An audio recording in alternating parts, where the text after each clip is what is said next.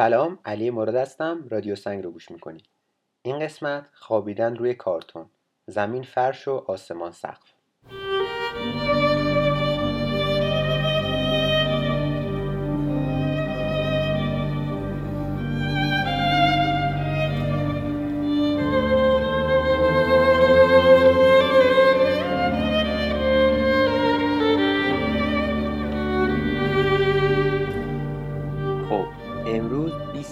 آگوست و من الان فلورانسم. تا اونجایی براتون تعریف کردم که رسیدم به وین. از طریق hitchhike از سالزبورگ اومدم وین.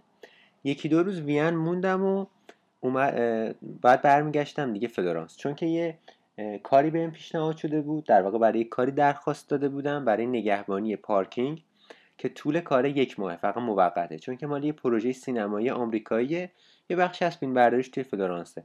و یه سری نگهبان نیاز دارن که از پارکینگاشون نگهبانی بدن محافظت کنن.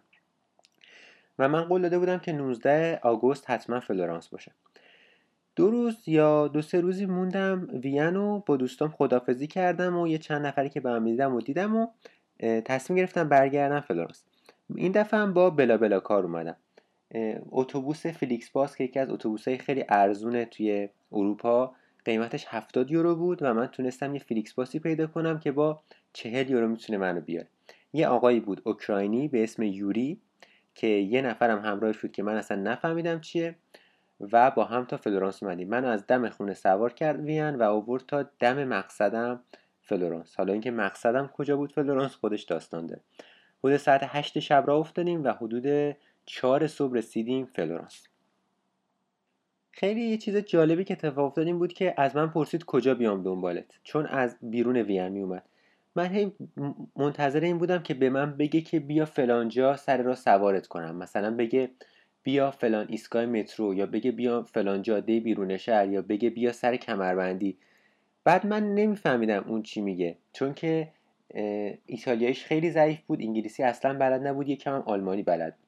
و هی من یه ذره با اون ایتالیایی حرف می‌زدم یکم گوشی می‌دادم دوستم باش آلمانی حرف می‌زد تا اینکه میفهمیدیم چی میگه بالاخره.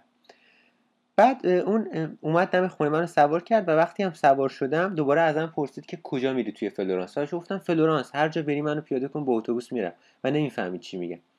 و خیلی جالب بود که این پیش زمینه ذهنی من این بود که یه جورایی انگار منو نمیشه دم خونه سوار کرد. انگار عادت شده بود برای من من برم سر راه طرف اون منو سوار کنه. و من اینجا هم دم خونم پیاده نشم. از اونورم برای اون خیلی عجیب بود این حرفی که من می‌زدم. مثلا نمی‌فهمید که چرا خب تو باید بیای یه جایی من سوارت کنم. خب من میام پیش تو سوارت می‌کنم. و خیلی برام جالبش نه فکر کنم بابا چرا من اینجوری ذهنیتم و بقیه ذهنیتشون اینجوری نیست. خلاصه اینکه یوری اومد دنبالم با بلا بلا کار اومدیم. اتفاق جالبی که افتاد بود که ما زبان مشترک در واقع نداشتیم. اون یه کوچولو ایتالیایی حرف می‌زد فقط. و از طریق همون ایتالیایی شروع کرد با من ارتباط برقرار کردن. تعریف کرد که کجاییه چی کار است. از زن و بچهش گفت گفت که ترومپت می‌زنه. فیلم های ساز زدنشو بهم نشون داد. گفت که معلم دبستان موسیقی سیگار کشیدن ازم اجازه گرفت. ازم پرسید که دانشگاه چی می‌خونم؟ چند سال دانشگاهمون طول می‌کشه و حتی خیلی وارد جزئیات می‌شد. و می‌دیدم که با اینکه اصلا اصلا نمیشه و اصلا یه کار خیلی سختی ارتباط برقرار کردن هی تلاش می‌کرد ارتباط برقرار کنه و هی تلاش می‌کرد خودشو اکسپرس بکنه خودشو بیان بکنه خودشو معرفی بکنه.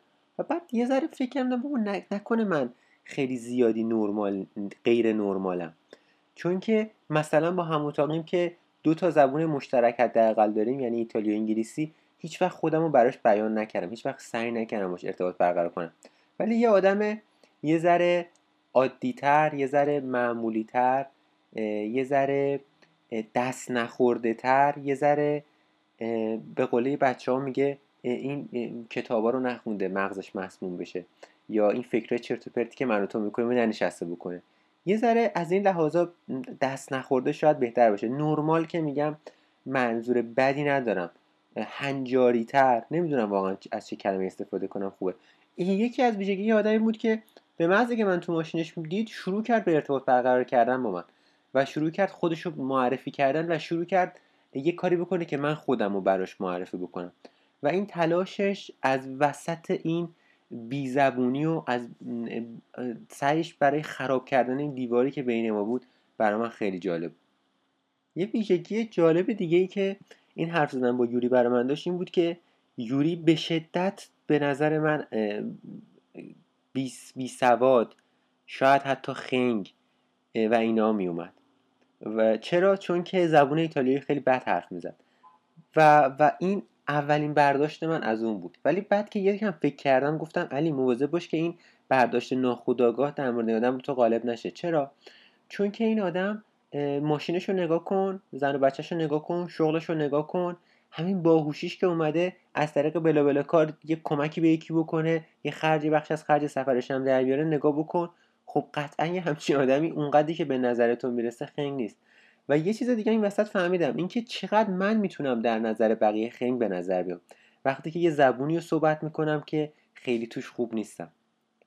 خلاصه اینکه ما به هر سختی در ارتباط برقرار کردن که بود با آقای یوری اومدیم تا فلورانس توی راه کامل موزیک میذاشت و هرچی من به وضوح میخوابیدم موزیک رو قطع نمی‌کردن چون که نه خوابشون می‌برد. و خیلی جالب بود که اون وسط یه سری قرآن و یه سری دعای اسلامی به عربی و اینا هم بود و من خیلی تو اون بخشا خیلی آروم خوابیدم چون که خیلی ملایم و خیلی حالت نوازش و لالایی طور داشت برام.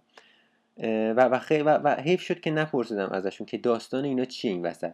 تو یه آدمی هستی شمال اوکراین تو مرز لهستان زبونایی که بلدی روسی لهستانی و اوکراینی یک کوچولو آلمانی یک کوچولو ایتالیایی و یه دفعه این چیه اون وسط در میاد؟ سفرمون تموم شد با هم و اومدیم رسیدیم خوابگاه لوتسی.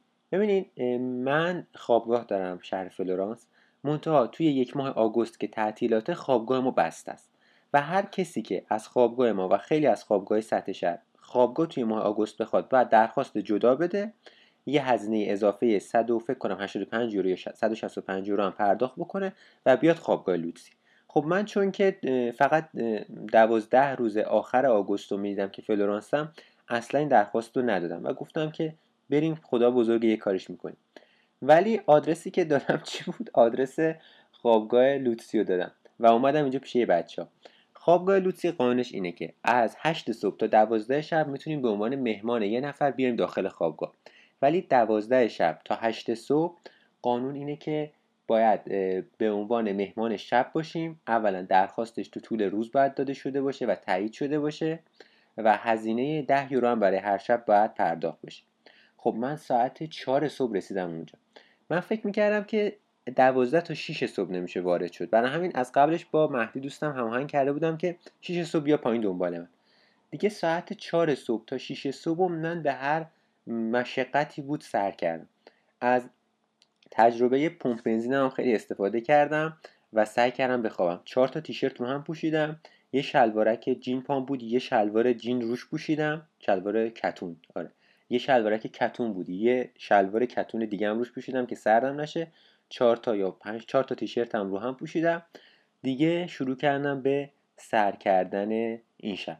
دیگه رفتیم و رفتیم و ساعت شد 6 ساعت 6 تا قبلش اصلا با نگهبان حرف نزده بودم. بیرون محوطه نگهبانی بودم.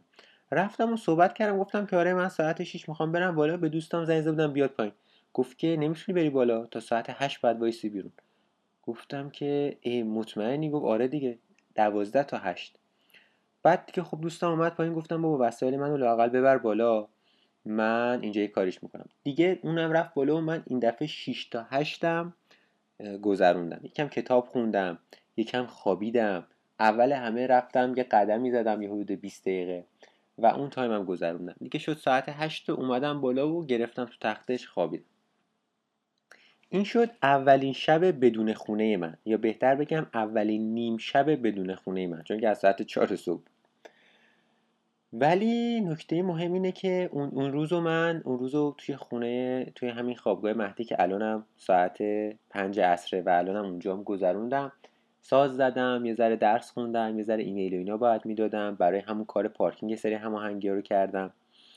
ورزش کردم کف اتاق. ولی شب شد. شب با هم رفتیم پارک. یکم ورق بازی کردیم یکم موزیک گوش دادیم خندیدیم بیمزه بازی در بردیم و برگشتیم ساعت یه رو به دوازه یه رو به دوازه اومدم بالا و یه سرم زیر شیر شستم و که بزنم بیرون. یه دونه این کیسه خواب از یکی از بچه ها دست مهدی مونده بود که من پیام دادم. از اون اجازه گرفتم کیسه خوابش رو گرفتم ازش. نیلوفر اینجا اگه صدا میشنوی مرسی ازت. خیلی کیسه خواب من نجات داد. جبران کنم یه روز. این کیسه خواب برداشتیم و که بریم من یه جایی بخواب حالا نکته اینه که مهدی به من گفت که ای علی منم فردا صبح پنج صبح بعد از خونه بزنم بیرون. و برنامه من این بود که من تا هشت صبح بیرون بخوابم هشت صبح بیام بالا که داخل به ادامه خوابم یا ادامه زندگیم بپردازم. منتها اون گفت که من پنج صبح می‌زنم بیرون. گفتم برای چی؟ گفت باید برم کوستورا یا پلیس مهاجرت.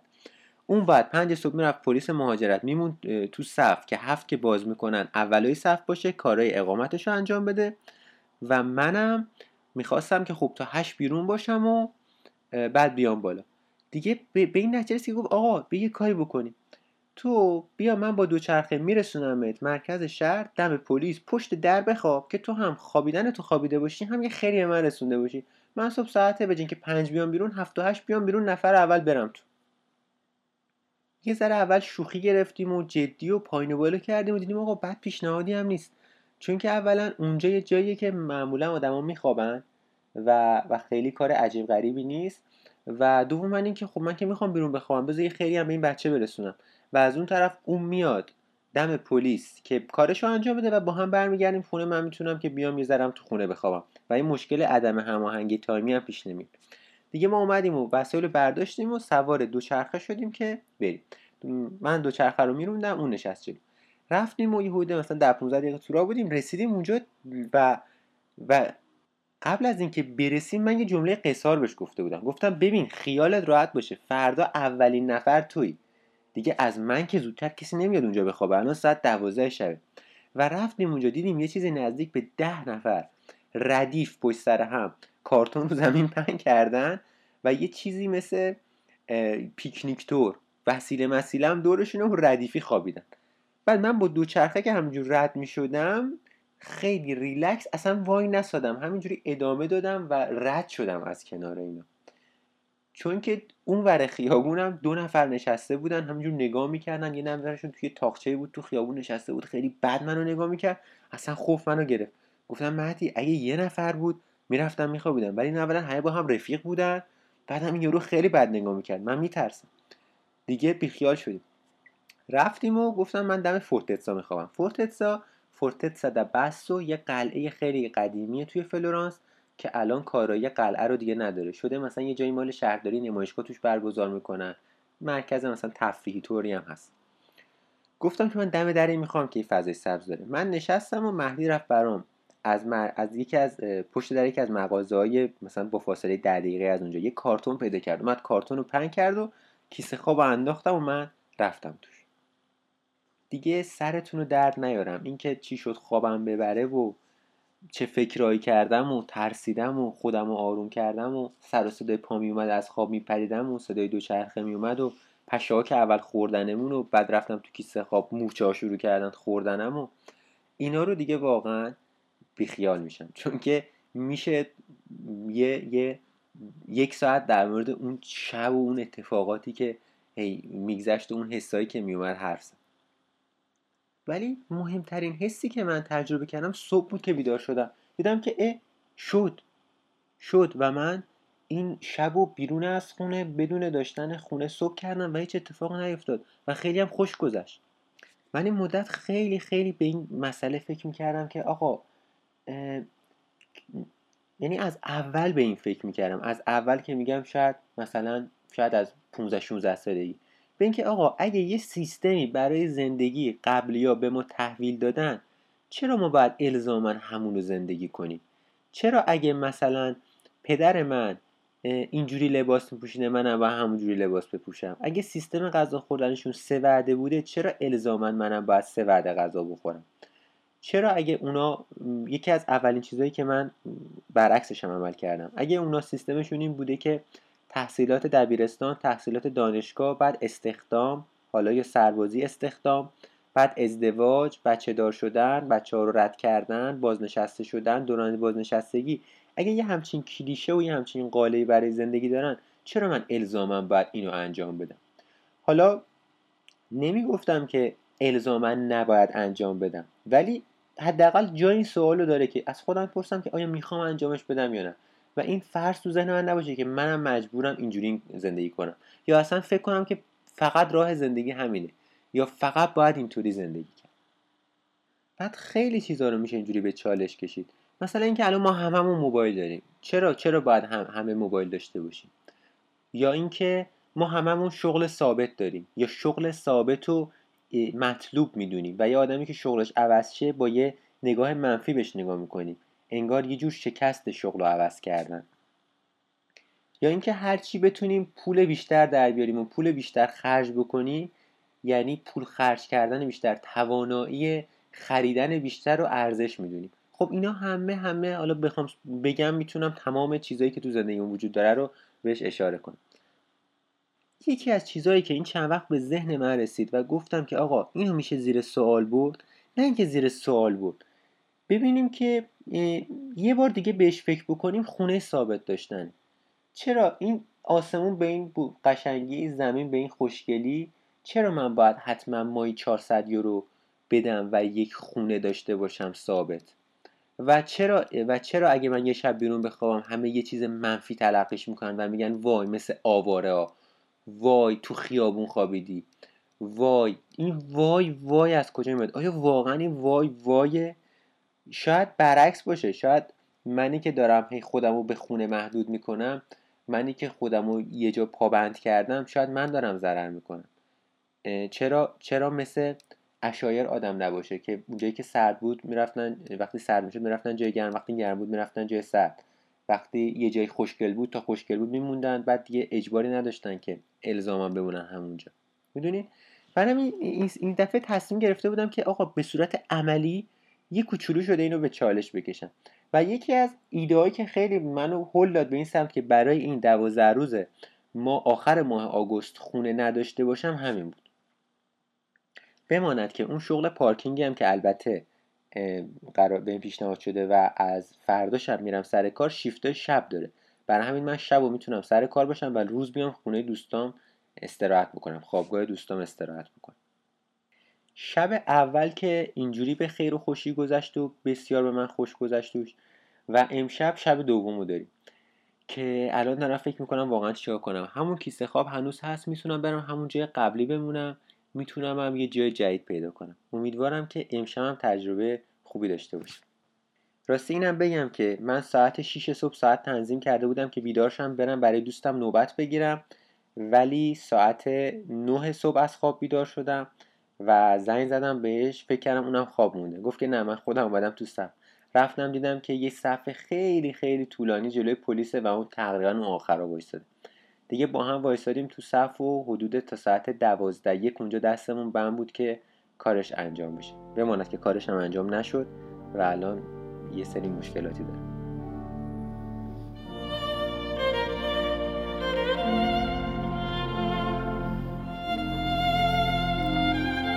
خب امیدوارم که از این شماره خوشتون اومده باشه. منو می‌تونین روی تلگرام به آدرس at sign رادیو سنگ همینطور اینستاگرام به آدرس at sign علی مراد پیودی دنبال کنید. روی اپلیکیشن های podcasting Spotify Google Podcast Breaker RadioPublic Stitcher و Pocket Casts هم پادکست منو می‌تونین دریافت بکنید. وبسایت ایرانی تهران پادکست رو هم می‌تونین ببینید که علاوه بر پادکست من پادکست های فارسی متنوع دیگه ای هم داره شاد و خوش باشین. تا شماره بعد خدا نگهدار.